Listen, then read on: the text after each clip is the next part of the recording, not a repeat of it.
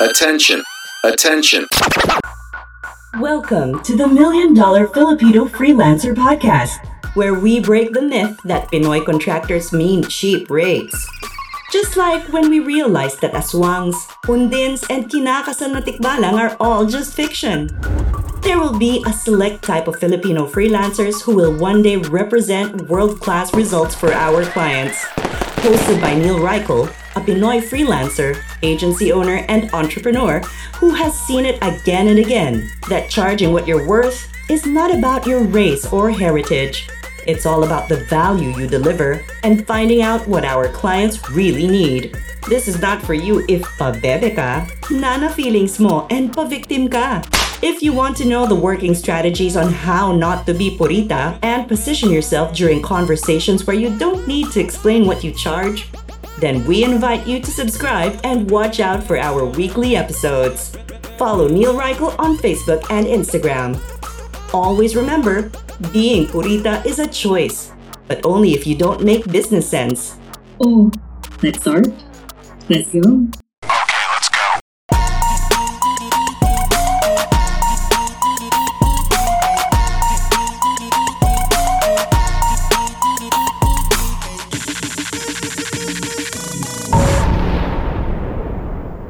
Welcome to the Million Dollar Filipino Freelancer na podcast. This is Neil Reichel and in today's episode, hmm, yan, madami dyan, yung mga nagli-lead gen, tapos overthinking, tapos sasabihin, naku, ang hirap-hirap naman. Eto, meron tayong nahugot. Almost a year ago na siyang nag-reach out. Ah, ba, trivia? Sabi niya, paano po ba ako pwedeng makapag-share din ng naintindihan ko? Sabi ko, eto ha, wag kang iimik, guest. Sabi ko, sino kaya to? Tingnan ko nga, may sustansya talaga utak. Alam mo naman ako, dodero, yabang ko, taba ng utak ko, di ba? Ano nga, siya bida, ako hindi. Tapos, over time, nakita ba? Pwede, may sustansya nga. Bakit ko ginagawa yung, ba't ko pinapasok yung pagiging dodero? Kasi, I think as a listener, we deserve value. We don't deserve crap. Our attention is binabayaran na. Yun yung currency natin, yung attention. That's why we only deliver you the best. And ideally, hindi yung bangas na bangas na sa industry na, Uy, ito yung mga lodi natin. Ito, mga bago to. At kung hinahanap niyo po si Corina, nasa traffic po siya ngayon. Ako yung masayang masaya na ipit siya sa traffic kasi lumabas si Corina ng bahay. Kaya i-introduce ko na ang ating guest ngayon. Ang guest natin, pangalan niya, simpleng-simple lang. First thing that comes to mind nung narinig ko yung pangalan na to, kasi nga matanda ako, is si Computer Man na anak ni Dolphy. O, wag niya na, wag niya nang i-google. Mga panahon ni na Chuck Perez to. Okay? Pero, ang taong ito, na i-introduce natin, ang guest natin, is the managing director. Siyempre, lagi ganun na. Pag mayayaman trivia, singit ko lang. Hindi nila pinapakilala na sarili nila as owner. Lagi nila pinapakilala sarili nila as the employee of the company. Ang guest natin for the night, B2B ang pag-uusapan natin. Mr. Erickson, aka Eric Dalusong. Good evening, Coach Neil. Hello sa mga bashers natin na nakikinig dyan. Yaba! Naka-high bashers agad. Nakikinig ka. Boss Eric, unang tanong na agad. Kailan ka nagsimula ng freelancing? Nag-start ako ng pandemic, katulad ng story ng mga ibang freelancers. Nag-decide ako i-explore itong freelancing dahil worried ako noon about my full-time job. Which was? Galing akong BPO. TL ako doon. So, during that time, nagkakatanggalan and wala naman akong ipon noon, wala akong anything, hindi ako mayaman. So, I need to make sure na covered pa rin yung family ko na meron akong something na na mapaprovide sa kanila. Doon ako nag-start i-explore yung freelancing. So, una ko nakita yung Upwork sa YouTube. And then, nung nakita ko yung Upwork, the first thing na ginawa ko is nag-create ako ng profile. Naglagay lang ako ng kahit na anong content. Walang overthinking? Walang overthinking. Nag-send ako kaagad ng 20 proposals. Sa Upwork kasi 'di ba magta-top up ka ng connections doon. Yes, bayad. Bayad muna, bayad. So, nagbayad muna ako, siguro mga 2,000. Tapos, nag-send ako ng madaming proposal. Masama nun, walang bumalik. Ano mga trabaho naman kasi ang mga sinendan mong proposal? Kahit ano lang. Uy, Kasi, yung thought process ko nun, baka makachamba ako. Baka maland ko yung first client ko if I will do the numbers game. Kung magsisend ako ng napakadaming proposal. True. Lahat tayo ganun ang iniisip. I think lahat naman tayo ganun. Yes. And then, so walang bumalik. Walang bumalik ng first day. Second day, inulit ko ulit. I think nung third day, naubos yung tinop up ko na connections eh. Na-experience mo yun? Ano sabi ng asawa mo? Good question. Actually, nililihim ko sa kanya yung pagda-top up ko kasi malaking pera yung nilalabas ko eh. And that time, Apir muna, apir muna. Ah, apir, apir, mga bashers na hindi nagsasabi sa mga asawa. I don't think this is commendable ha, pero it is a reality na kumbaga we as much as possible keep the pressure, the stress to ourselves na we ay naku lagot tayo dito sa mga asawa natin na ako ha ang thinking ko is ayoko ma-stress ka ako na muna sige kahandling ko to okay go ba oh, ano sabi ng asawa mo hindi niya alam oh, go ba hindi niya alam. So, nililihim ko yung pagta-top up ko. And then, after a couple of days na inuulit ko yung pagsisend ng proposal, nakachamba ako ng isa. So, may nag-reply na client. Walang interview. Sabi lang ni client, ito yung video, kaya mo ba tong gawin? ano trabaho Taga-upload ng logo sa WordPress website niya. Magkano rate You're gonna be surprised, coach, kasi it's a fixed price na project and $10 yung project cost. So, ayun, going back dun sa sinabi ni client, kaya mo ba itong gawin? So, sabi ko sa kanya, sige, titignan ko, papanoorin ko yung video. Then, pinanood ko, pinakita ko sa kanya na nakaya naman. So, meron siyang parang ano eh, binigyan niya, niya na ako ng access ng login. Parang tinest niya muna ako. Nung nakita niya na kaya ko, binigyan na niya ako ng, ng contract na $10. And it took me two days bago ko makomplete yung whole project. So $10, imagine that $10 for two days. And yung thinking ko nun is not just to get money. Kasi meron pa akong full-time work at that time eh. Connected pa ako to full-time work ko.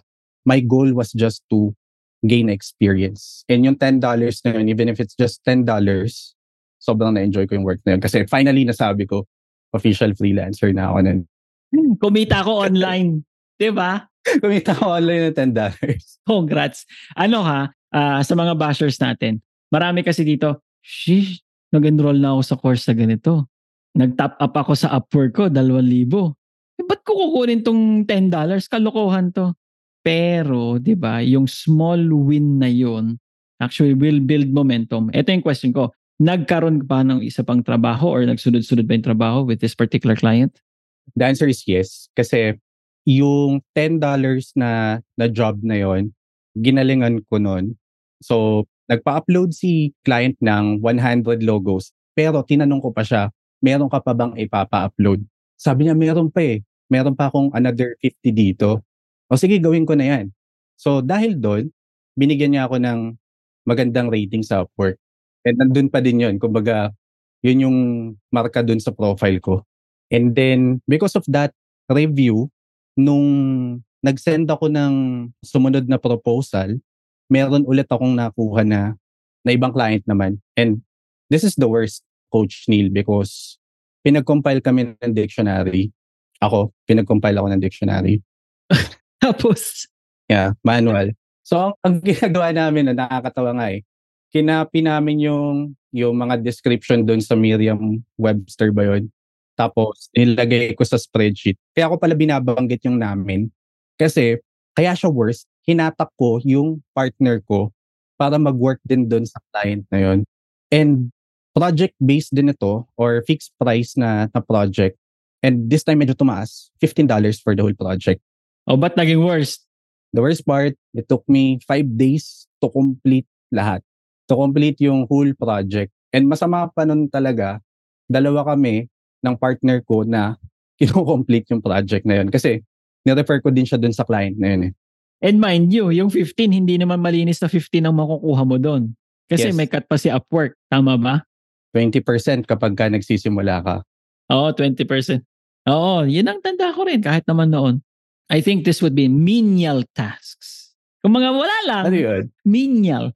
Wala lang, parang ikaw lang gumawa nito, 'di ba? Yung tipong googleable, YouTubeable, 'di ba? Hindi to mga specialized task. Parang alam na agad ng kliyente, sayang oras ko kung akong gagawa nito. Sige, si find na lang someone like a neighbor, a kid, this one, someone from the Philippines, an Upwork, and have someone do it at $10 at $15. paano ka napasok sa B2B lead gen? After nung, nung mga projects na nabanggit ko, may mga sumunod pa. Pero to make the long story short, meron akong na-meet na client na dito ko natutunan kung ano yung skill set na meron ako. So itong si client, SDR siya sa isang B2B lead gen company sa US. I-explain mong SDR. Sales Development Representative. Pabida. Oh, go, go, go. Oh. Ayun, so taga-hunting siya basically ng mga prospects. Nag-post siya ng job sa Upwork. Ang hinahanap niya, yung magiging assistant niya sa pag-run ng cold email and at the same time personal assistant din niya. So yung mga taga-research ng best restaurants dun sa place na kung nasaan siya, taga-book ng ganito. So that was my, or that was the job post. How much was this? $6 per hour. How many hours? 30 hours per week. 30 hours per... Pwede na. Yes, pwede, na. Pwede na. Pero malayo pa sa sweldo ng TL or wala hindi ka na TL nung time na to? Connected pa ako doon sa company. TL pa din ako noon. Pero nahigitan nitong freelancing job ko yung salary ko doon sa pagiging TL. Pero konti lang, very minimal lang yung difference. Pero may tumutumbas na, 'di ba? Meron ng tumatapat. Teka lang, bago may tuloy. Sa 30 hours, may trabaho ka pa rin. Hindi ka ba parang, bayan, I feel so abused, hindi na ako natutulog. Kasi I doubt na pwede kang magtrabaho during shift. O nagagawa mo yun during shift mo? Hindi ko siya ginagawa during shift as a respect doon sa full-time work ko. Pero dahil Yes. work from home, nakakatipid ako ng 2 hours sa transpo. So yung 2 hours na natitipid ko, imbes na magre-relax ako, ginagamit ko na lang siya para makapag-sideline doon sa client na yun. Hindi ka nakaisip ng parang ano, yung mental health ko, kawawa naman ako. Wala kang ganon? Hindi eh. Kasi kapag ka nasa survival mode ka, kapag ka ang goal mo is to provide to provide something for your family, hindi mo maiisip yung mga ganyan eh. Totoo. Kahit puyat na, no? Hindi mo maisip yung puyat, no? Parang, di, sige, tiyagain ko to. Okay, so, going back. B2B lead gen. So, ito, si SDR na to, looking for someone, sending the cold emails, and then, like a personal assistant then, you get 30 hours at $6 per hour sa Upwork pa rin ba to? Sa work pa din. Okay, so hindi malinis na 180 a week, pero tuloy-tuloy pa rin. Okay, kumusta? Anong nangyayari dito sa working experience mo na to? Ang pinaka-interesting na part dito sa work experience ko na to is that yung SDR na client ko, nag-start ng sarili niyang lead gen agency. So, dahil startup siya and ako yung parang right hand niya, tutunan ko yung process hanggang sa nung medyo lumaki na yung startup gen agency na sarili niya, na siya yung may-ari, ang nangyari is in-appoint niya ako as a director of operations. So mas lumawak yung knowledge ko doon kasi bukod doon sa experience, marami siyang mga training resource na na ibinigay sa akin. And super naging interesting para sa akin na aralin yung mga yon to the extent na hindi ako na-satisfy doon sa mga resources na binigay niya at nag-YouTube pa ako, nagbayad pa ako ng mga courses sa Udemy. So, doon nag-start yung pag-develop ko ng ganitong skill set. Pero hindi ka ba at during this time parang, hala, parang lugi naman ako, $6 per hour lang ako, dapat taasan niya na ako. Hindi ka ba nakakaisip ng panahon na yon? Hindi eh. Well, gusto ko din, pero ang goal ko lang talaga nun is masustain itong freelance job ko na to kasi maganda na eh. Kumikita na ako ng maayos na, na pera, nasa bahay lang ako. May full-time job ka, tapos meron kang 30 hours a week, wala kang commute, di ba? Wala kang biyahe, 2 hours yon whether driving or, di ba, via grab ko ano man, ay malaking bagay nga yun. Okay, fast forward to today. Parang hindi ko lang mag-gets itong, actually there are many pieces that I want to look into. Bakit ang bilis ng progress mo? Anong meron? Kasi marami sa mga listeners natin, and not to belittle them ha, pero parang, wala, ang dami ko ng skills na alam. Kasi kung ano-ano, parang tayo nung nag-uumpisa, kahit ano, sige lang, para may makuhang client. Tapos ito, syempre yung mga una is, makakuha lang ng testimonial, makakuha lang ng proof na, uy, pwede nga talaga akong kumita sa freelancing. Pero ikaw ngayon, meron ka ng sarili mong lead gen agency. Anong reason? Anong, anong chamba ba? Ano bang meron? At meron ka ng agency ngayon? Dahil naaral ko nga yung process dun sa job ko dun sa client na nakilala ko. Ang story nito, Coach Neil, is sinubukan kong i-offer yung service na natutunan ko from this client to another client. So, kumita ako ng $2,000 doon. And then, wala akong masyadong effort kasi hindi ako nagta-time clock. Results lang yung kailangan ni client. And then, naisip ko, pwede pala akong kumita ng malaki kung if a 5 times or 10x ko to. Bakit kaya hindi ako mag-start ng sarili kong agency? So, yun yung starting point nitong agency. And about naman dun sa question mo kanina, bakit parang ang bilis ng mga pangyayari, ang bilis ng growth? Hindi ko din masasabing mabilis kasi there's a lot of pain throughout the process. Ang daming paghihirap, ang daming puyat, sacrifices. Pero I think ang pinaka naging game changer dito sa akin is yung eagerness ko to learn na from the very beginning, since simula kong i-explore yung freelancing, hindi ako nagsawa na na mag-aral. And I think this will resonate to our listeners. If you wanna achieve something, kung gusto mo makapag-develop ng isang skill set or gusto mong makapag-provide ng service sa client mo as a freelancer, kailangan yung eagerness to learn mo is nandun palagi. So you will stay relevant and you will be able to provide value. At the end of the day kasi value ang pinaka-important sa freelancing business. Agree ako doon. Parang yung last interview si si Tan, bakit ang dali niya makakuha ng testimonials? Kasi over-delivering value. Hindi yung over pabebe ang ginagawa. Hey, ayoko na magtrabaho kasi mental health ko. Nothing wrong with mental health, ha? yes. Pero I think yung generation ko lalo, 40s and up, hindi namin masyadong inintindi yun. Mas ang inintindi namin is kailangan kumita, kailangan humataw. Kasi sayang yung opportunities to enjoy life now. Yun yung thinking. The boomers is walang gagastos. Kikita lang tayo ng kikita. Okay. The younger ones after us naman, the Gen Zs, I think, know how to appreciate themselves more. Pero marami din sa kanila are over-appreciating themselves and under-delivering in terms of work. Marami din sa amin, millennials, under-delivering. Pero, kumbaga, there's this, lumalaki yung gap kasi na puro self-care, self-care ang mas inuuna. I think the self-care really happens when you care for the others, for your, especially for your clients. Ito question ko, Erika, maluho ka? The answer is yes. Yeah. Sobrang maluho. Iba yung perception ko about money. Oh, sige, game. Go, go. Money is supposed to be spent para sa akin. Yes! Bakit mo natanong yun na naging curious lang ako, coach? Oo ba? Siya pa mag-interview sa akin. Hindi, kasi, di ba laging ano, laging, di ko alam sa parents mo, sa family namin, it's looked down na parang, ano, bago na naman suot mo. Wow, nangangarap ka magkaroon ng ganyan. Samayan, be humble, stay simple. Laging ganun ang sinasabi. Huwag ganun, huwag maningil lang mataas. Kawawa naman yung mga yon. Huwag kang kain ng kain sa labas. Huwag kang grab ng grab. Pikon na ako sa ganun. Wow, kailangan mo pa ng mic na audio technica. Pwede naman bumili sa Shopee ng tig 300 lang. Yung di bang ganun. Ba't kailangan mo MacBook Pro? Nagagawa din naman yan ng, ng Windows na ganito. Parang, kaya nga ako masipag eh. Kaya nga ako nagtsatsaga ng mga bagay na to. Kasi there are some things that I really like to enjoy in life. I really like to buy this car. I really like to go to this place. I really like to eat. I really like to buy my daughter ganito. I really like to treat my wife to this. And I don't think that it is wrong, pero it's my preference.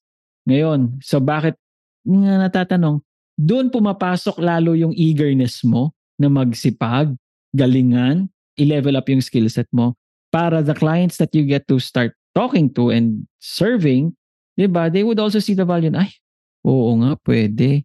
Ah, sige nga, okay yung sina-charge ito. Eric, eto, may tanong ako, sunod. So nag-start ka na ng agency mo.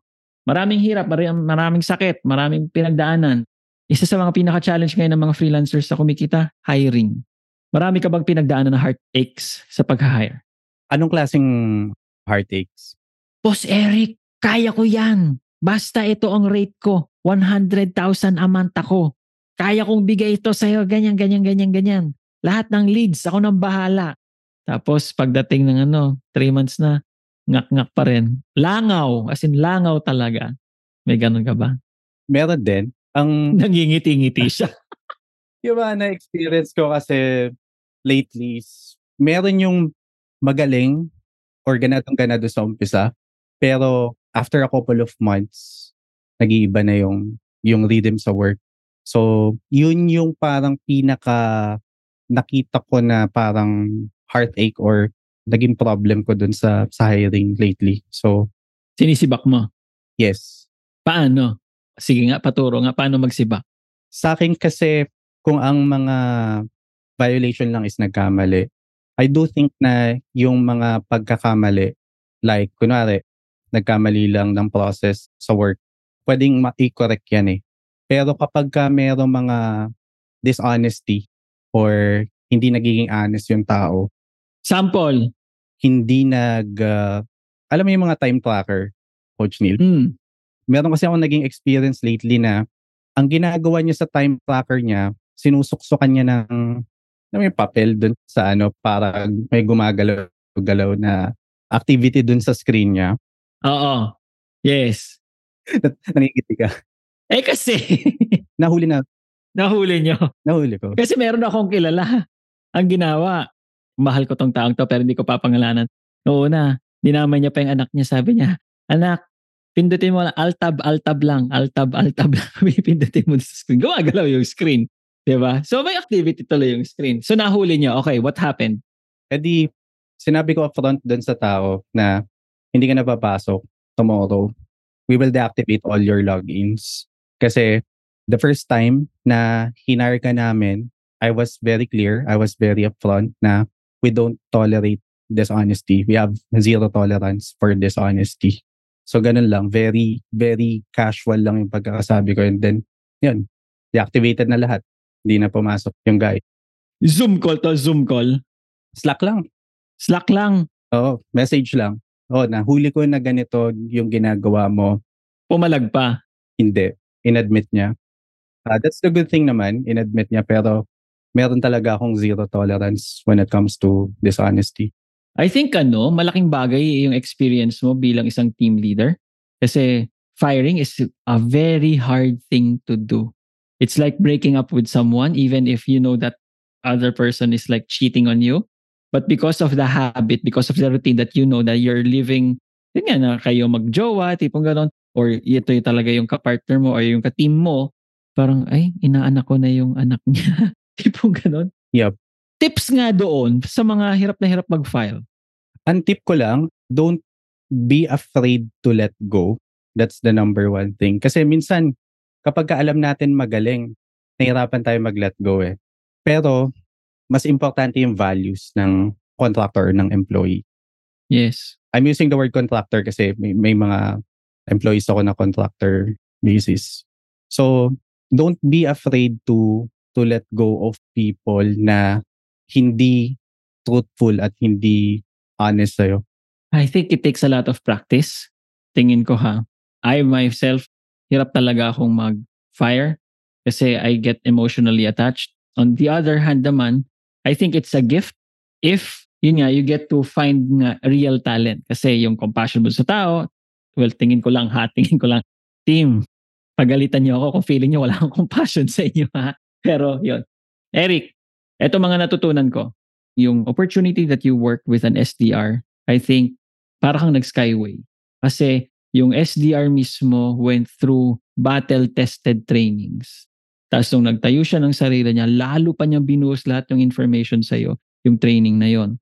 Are you still working with this SDR? Yung client ko na SDR, Oo. hindi na, matagal na. How did you part ways and why did you part ways? Nag-decide ako na iwanan na tong si client dahil nakita ko na na may opportunity kung ako mismo yung mag ng sarili kong gen agency. Sinabi ko din sa client na hanggang ganitong date na lang ako, hindi na ako makakapasok after nito. And naintindihan naman niya. Okay naman yung naging separation. Wala kang ano, limiting beliefs na parang, hala, baka isipin niya, wala akong utang na loob. Baka sabihin niya, ganito, ganito ako. Baka siraan niya ako sa B2B na industry. Wala kang inisip na ganun? Wala eh. Kasi super excited na ako that time dun sa opportunity na nakita ko eh. I'm happy na hindi ka nagkaroon ganong limiting beliefs. I think ang isang hindi pinakain sa'yo ng magulang mo, yung overthinking. No, hindi, hindi ka pinakain ng overthink. Kasi most of us, mga mortal ha, ikaw, sige, ikaw na yung immortal.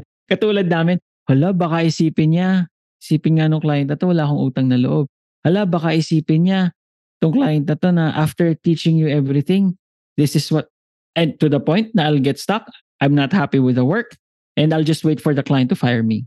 And then only then will I go ahead and proceed with my plans, which might be too late na. Eric, ito yung fun part. The fun part is this. For listeners, would it be correct to assume that after listening to this episode, they don't have to go to the route na, ah, sige, kahit anong lang trabaho sa job boards, kukunin ko. And dahil na pakinggan ko si Eric, B2B lead gen could also be one opportunity that I could go dive straight in. Tama ba yung assumption ko?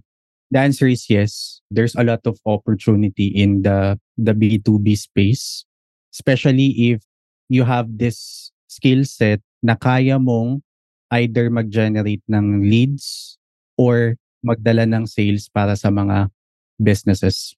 So, park muna natin yung skill set. Usapang pera muna.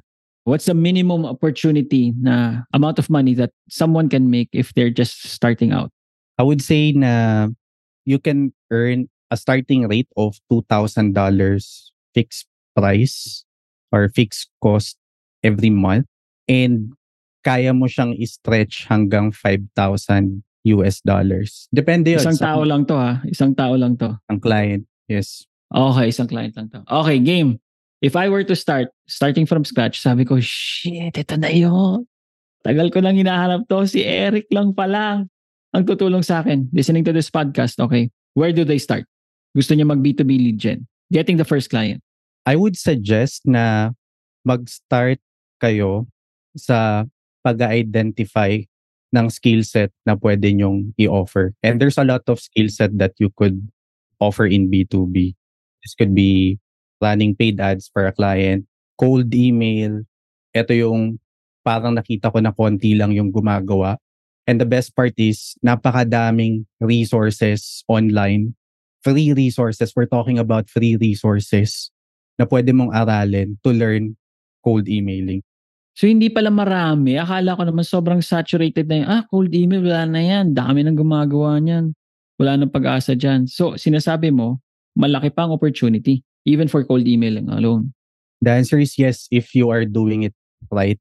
And for you to be able to do it right, kailangan aralin mo yung basics ng pagsa-setup ng cold emails, yung foundation kung paano ka makakapag-create ng magandang copy. And after learning yung basics and foundations, then you learn the, the advance or aralin mo yung mas high level na paggawa ng cold email. Siyempre, madami dyan, Dudero. Okay. Sige nga, Eric, kung ako prospect for your agency, what sets you apart? Kasi from what I'm seeing, if I go, check ko ngayon, type ko, Facebook, Eric Sandalusong, lumalabas agad pangalan mo na ito yung mga pwede mong gawin. Basahin ko ha. Basahin ko lang. Sabi niya ang cover photo niya sa lead assassin ha. We find leads. 10 plus highly qualified leads every single month. 100% done for you. Not your ordinary agency. Para sa akin ha, this is what stands out agad. Ang nagsa-stand out agad sa akin is, wow, 10 plus lang highly qualified leads. There has to be a reason behind it. Bakit 10 plus lang? And then, yung gustong gusto ko is yung 100% done for you. I think a lot of clients right now are lazy, tired as F talaga, as in pagod na pagod na sila. They just want someone to get this off their plate. Sila na lang gagawa. Please lang, parang ganon. So yun ang pinaka gusto ko. Pero tell us what makes your agency stand out.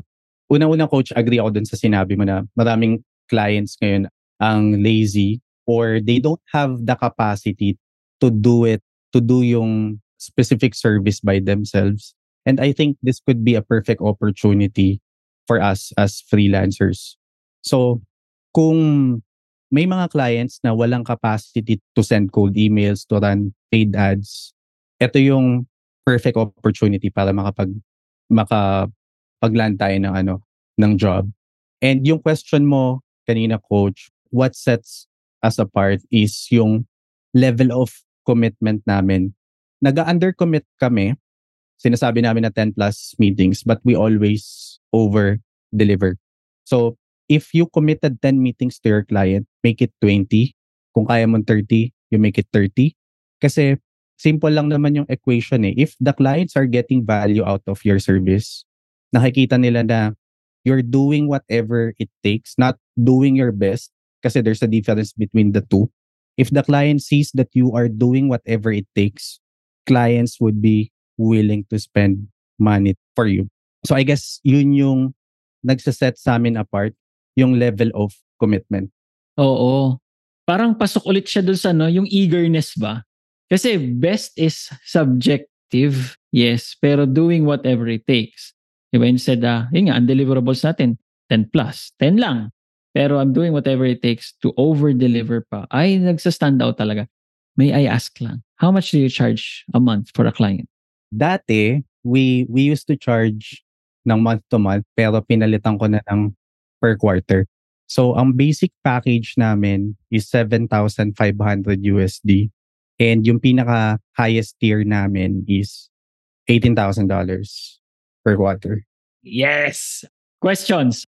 Hindi ka ba natatakot na pag sinabi mong $18,000?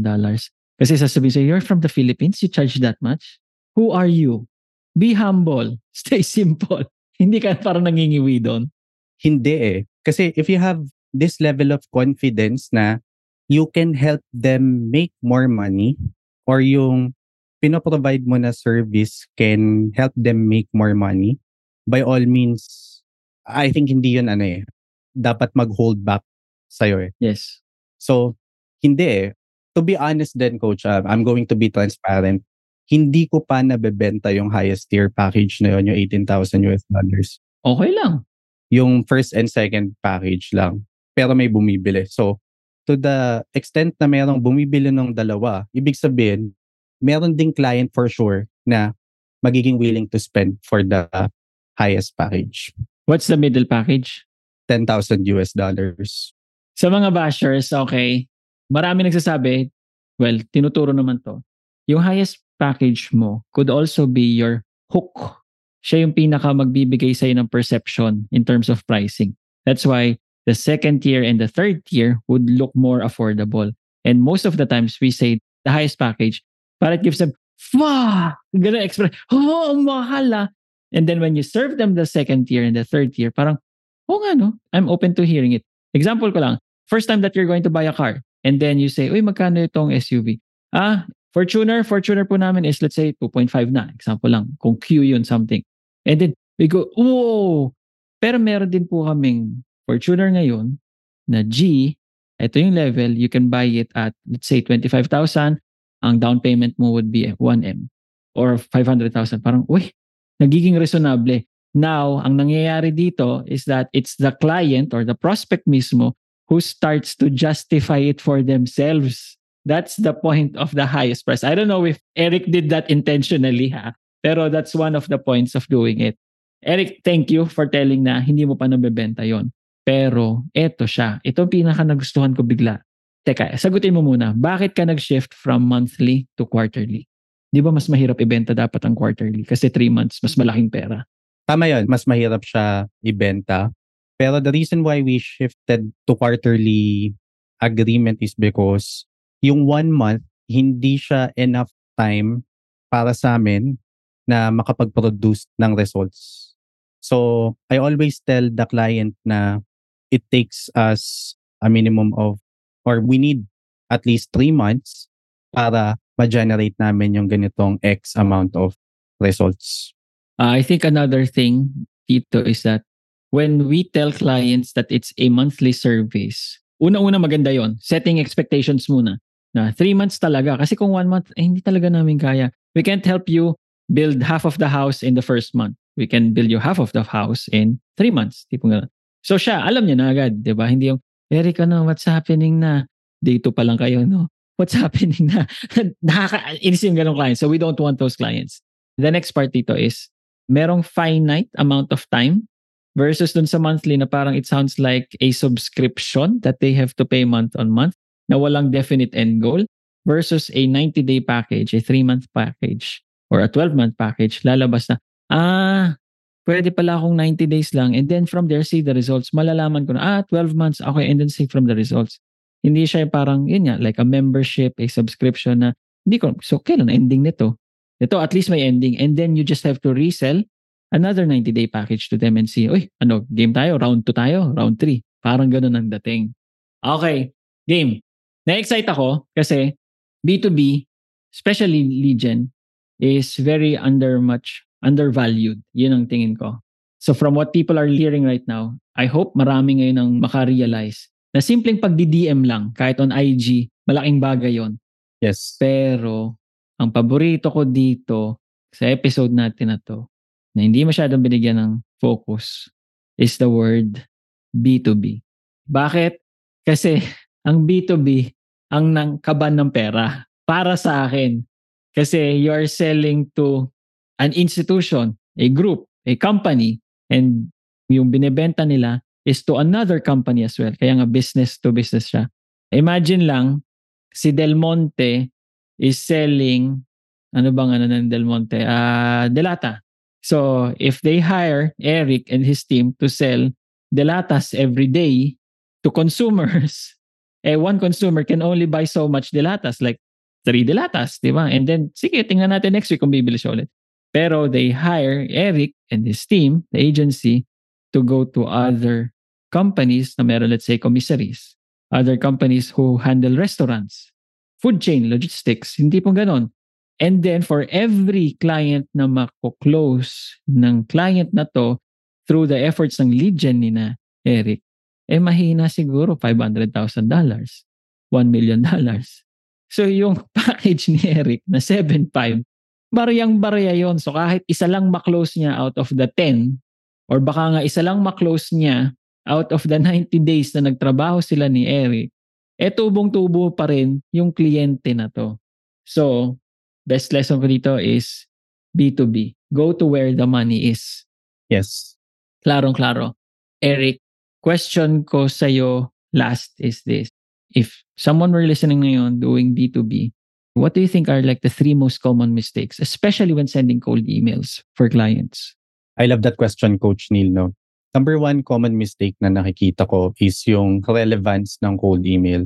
Kasi most people tend to just craft a one generic email and then isasend lang sa kahit Hanggang ngayon, ganun pa rin? Yes, may mga ganun pa rin. And kaya ako sinasabi to kasi I get the same email every day. Sample, ano yung mga sinesend mo na nare-receive mo? Yung, hi, hope you're doing well. My name is Nako. ganito from ganyan. Tapos sobrang aggressive pa ng call to action. Would you be interested in a quick call next week or Tuesday next week? So nakakatakot. May sisingit ako, may sisingit ako. Meron pa yung babanat na, would you be opposed to the idea of generating a meeting next week? Ano? Ako opposed to ano? Nalito ako? Parang naiinis ako sa ganun. Diretsuhin mo na lang. Okay. Ano mga subject line ng mga walay lang? Anong mga subject line yan? Iba-iba eh.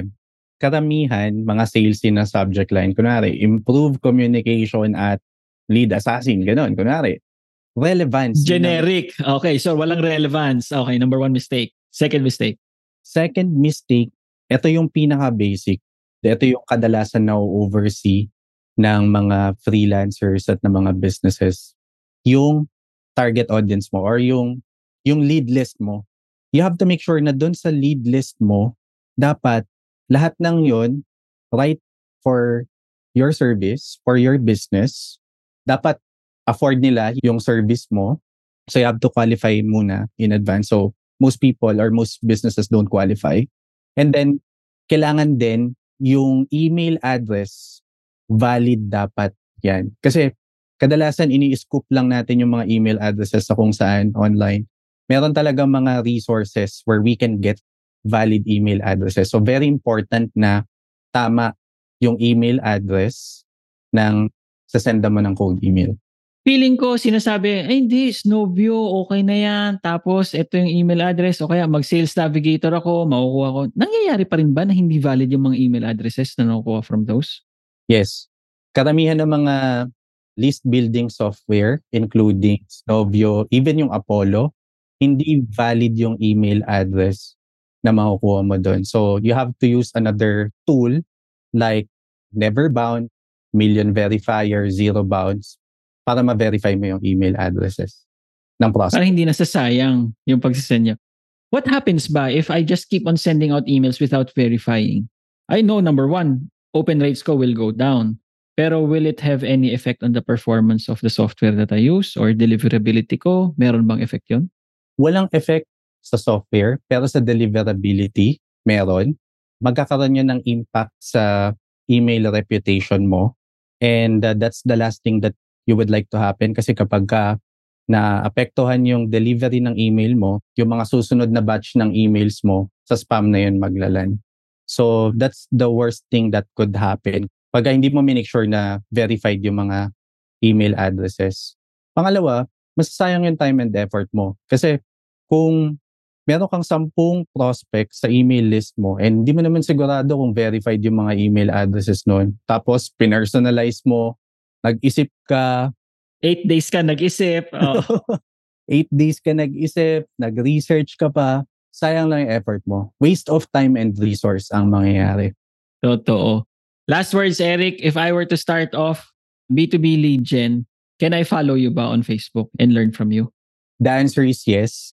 Kasi in the next couple of weeks, I'll be starting to post content related to B2B lead generation. So, tuturo ko din kung ano yung mga natutunan ko and I'm gonna share that with freelancers.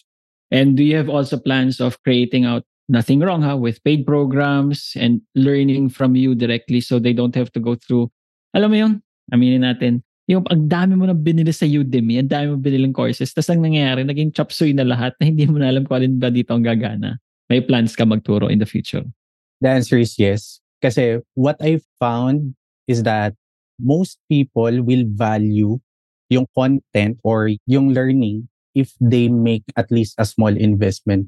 I agree Pag libre, parang dinidisregard natin eh. So I wanna make people invest so that they will be excited to learn. They will be eager to learn. So the answer is yes, pero baka in the next couple of months pa. Maraming salamat, Eric. Kung gusto niyo pong matuto from Eric, go ahead and check him out on Facebook, Eric Sondalusong. Check him out also on LinkedIn.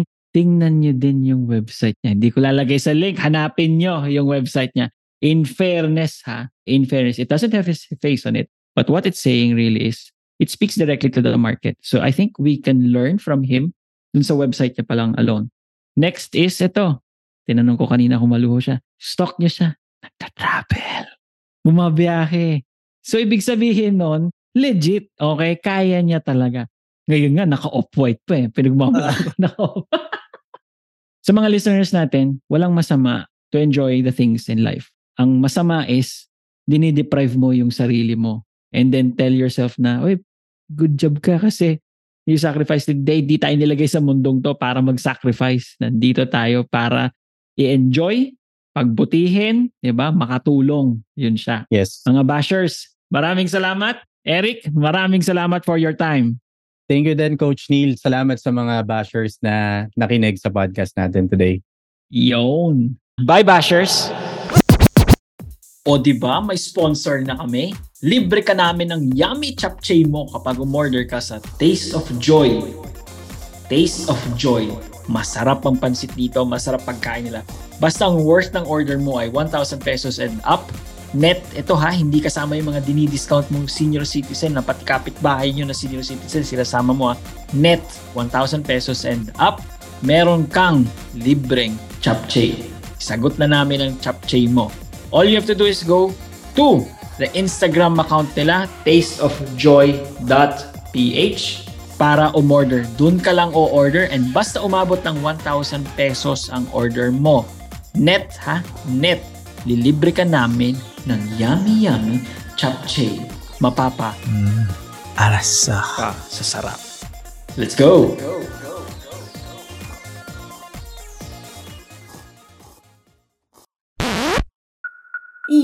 Yon! Congratulations! You have survived another episode of the Million Dollar Filipino Freelancer Podcast. If you want more sabunutan ng feeling session, go download all the other episodes. If talagang hungry ka for more of our content, go to our Facebook group. It's linked in the description below. You can also tag us on Facebook and Instagram kung meron kang topics you would like us to discuss. If gusto mo kami shoutout, okay din kami. Adios!